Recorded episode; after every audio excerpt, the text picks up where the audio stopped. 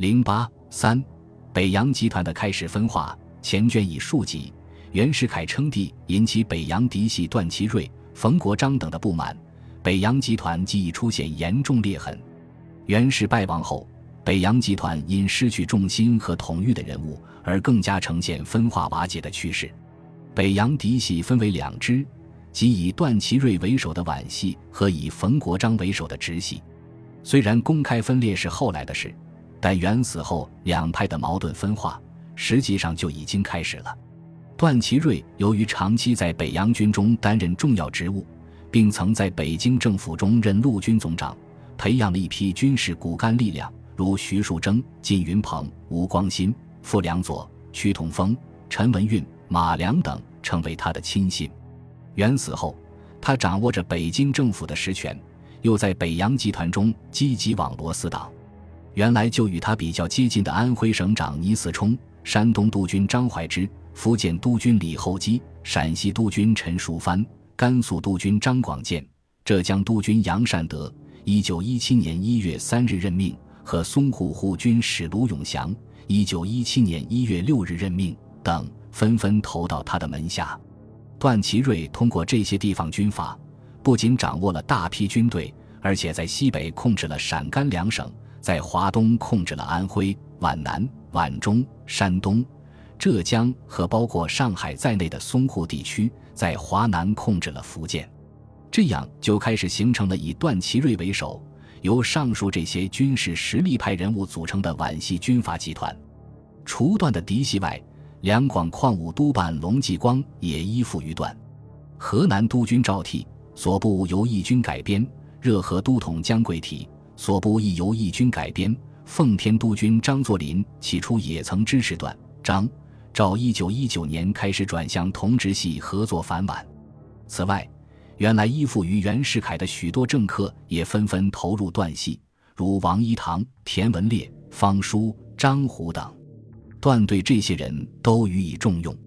在财界拥有雄厚势力的交通系政客曹汝霖、陆宗舆和叶公绰等，也和段有密切关系。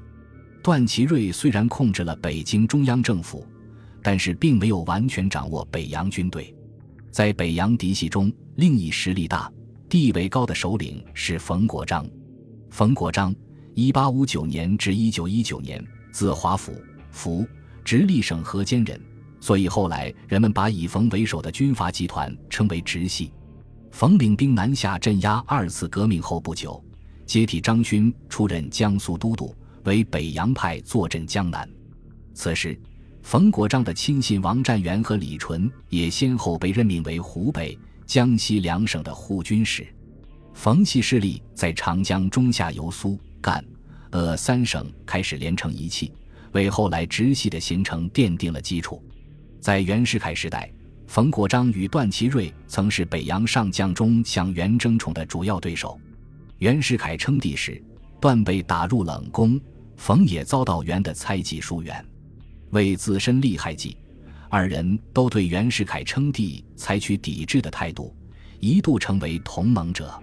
但自袁死后，段、冯很自然的又成为北洋集团中争夺权势的主要对手。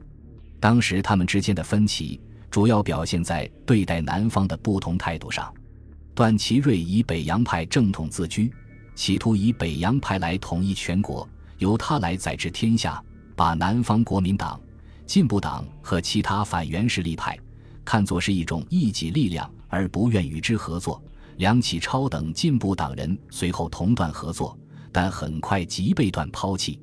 对南方提出的恢复旧约法、召集国会、承办帝制或守三大要求，段祺瑞开始时并不乐意接受，只是后来由于南方坚持不让步。他才不得不表示赞成。他虽同南方达成了和解，但实际上是面和心不和。冯国璋则不然。护国战争期间，孙洪一、唐绍仪等为拉冯反袁，与冯保持经常接触。袁死后，冯仍与孙洪一、吴景莲等函电往还不断。冯与军务院之间的联系也十分密切。军务院曾先后派林长民、范元濂。周善培等到南京与冯商榷要政，对于南方向北京政府提出的恢复旧约法、召集国会、承办祸首的要求，冯国璋比较早的表示了赞同的意见。六月十一日，他针对包括段祺瑞在内的内阁成员所提出的对帝制派不起诉的主张，特去电驳议，认为帝制诸人或元首，祸国害民，罪恶万千，若不承办，何以谢天下而服人心？六月十五日。他发表通电，主张恢复旧约法，召集国会。关于恢复旧约法，他说：“国家根本大法不可无一，不能有二。新约法为总统制，今已不适用。当时制定又未按定程修改，在民国法系为非正统，此法早已无效。新法无效，现在舍临时约法外，别无根本之法；舍恢复临时约法外。”即别无可以改造之道。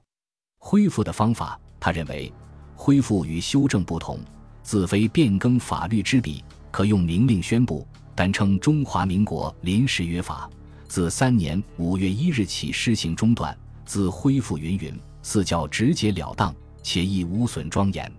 关于召集国会问题，他指出，恢复民国二年国会本与临时约法相连，因临时约法。而有国会组织，依国会组织法而有国会。约法既复旧，则由约法发生之国会是不能不相因而复。因此结论是，应依临时约法续行召集。从这些主张可以看出，他和段祺瑞与南方之间意见的异同。后来有些国民党人在北方因受段祺瑞压迫而待不下去时，便跑到南京托庇于冯国璋。因此。许多国民党人把冯视为反段的盟友，以后直系和皖系在南方问题上一直存在深刻的矛盾。到一九一八年，段祺瑞坚持武力统一中国，对南方用兵；冯国璋在北京中央政权的地位，代理大总统也被排挤掉，两派就出现公开的对抗了。